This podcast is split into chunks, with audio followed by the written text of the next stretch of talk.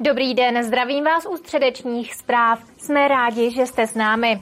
Mluvit budeme o biotopu v Loučné. Zastavíme se také v Krásné Lípě, kde plánují opravit nádraží. A na závěr se vydáme do libereckých květinářství.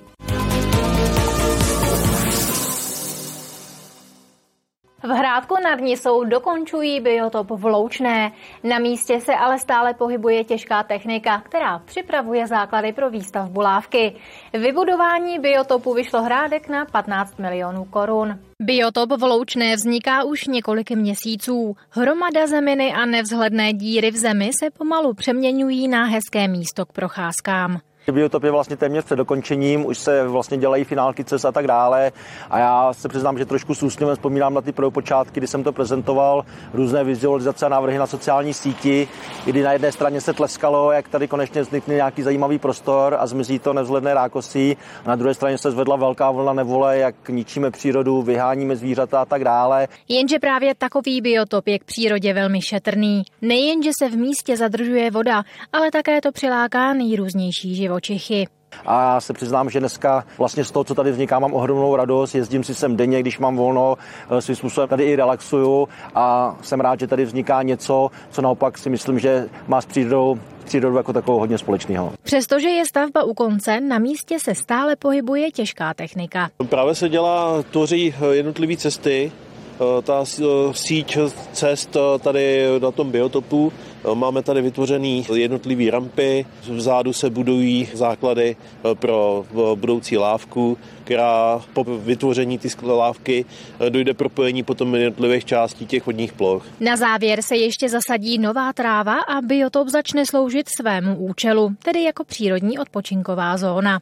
Náklady na jeho vybudování se dostaly na patnáct milionů korun. Martina Škrabálková, televize R T M plus. Jdeme na další zprávy. Je tu rychlý přehled dění z Libereckého kraje. Na některé zdravotnické zákroky mohou lidé v Libereckém kraji čekat i více než rok. Nejdelší čekací doby jsou v tuto chvíli na výměny kloubů, konkrétně v Českolipské nemocnici, a to až šestnáct měsíců. Jedním z důvodů je náročná předoperační příprava. V Liberecké nemocnici se nejdéle čeká na náhradu kyčelního kloubu. Tři měsíce pacienti čekají například na artroskopii a magnetickou rezonanci, do dvou měsíců pak na sonografii a kolonoskopii. Středisko Světlo v Jelemnici, které funguje při diakonii, vede unikátní projekt doučování dětí, které zaostávají ve výuce.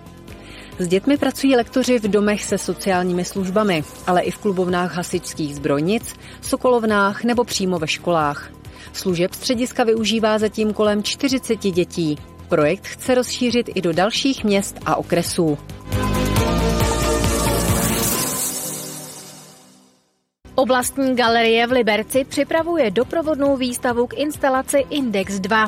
Kolekce patnácti kreseb, která se otevírá desátého března, tematicky navazuje na stávající instalaci bratrů Stolínových v bazénové hale.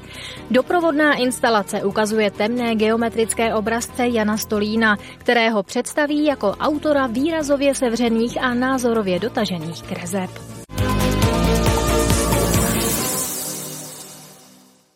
Nádraží v Krásné Lípě mění svou podobu. Správa železnic tady pracuje na zateplení hlavní budovy, dělá novou střechu, fasádu, okna a také dveře. Kromě zázemí pro cestující by tu měla vzniknout i expozice o historii místní dráhy nebo o historii turistiky v Českém Švýcarsku. Nádraží v Krásné Lípě je momentálně zcela opuštěné, alespoň pokud jde o cestující. Místo nich sem nastoupili dělníci, kteří se pustili do kompletní obnovy této historické budovy.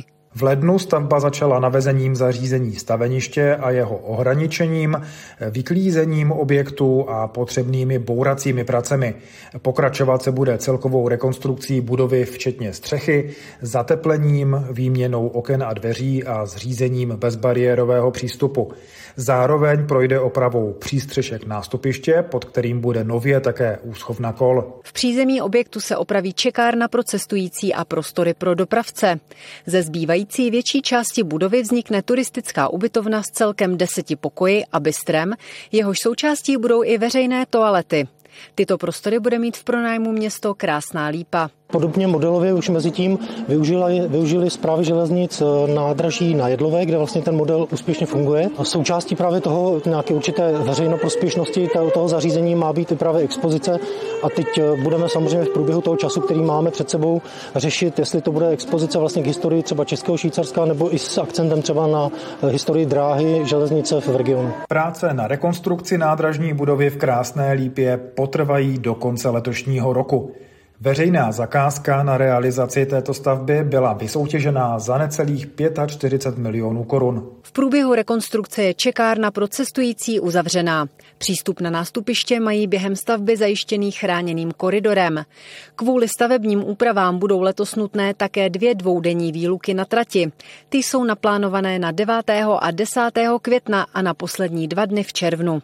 Jana Poustevníková, televize R T M plus.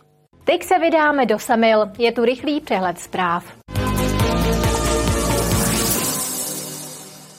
V Semilech vybudují v lokalitě na Vinici retenční nádraž. Na projekt za více než tři miliony korun získala radnice šest set tisíc korun z dotačního programu Libereckého kraje. Otevřená nádrž zadrží dešťovou vodu a zároveň ochrání kanalizaci při silných deštích. Na Vinici je rozvojovou lokalitou s plánovanou výstavbou rodinných domů. Liberec zavedl nádobový sběr jedlých tuků a olejů. Od začátku týdne umístila svozová společnost speciální černé nádoby s červeným víkem na prvních dvacet míst. Najdeme je například v ulicích Broumovská, Okružní nebo na hlavní třídě doktorky Milady Horákové. Nádoby se přistavují ke stávajícím kontejnerům na tříděný odpad. Dohromady jich bude po celém městě dvě stě. Úřad pro zastupování státu ve věcech majetkových eviduje na Liberecku velký zájem o bunkry. Malé železobetonové pevnůstky vybudované ve dvacátých a třicátých letech minulého století už svému původnímu účelu neslouží. Objekt je možné koupit a zvelebit podle svých představ. Prodej těchto nemovitostí probíhá prostřednictvím elektronických aukcí.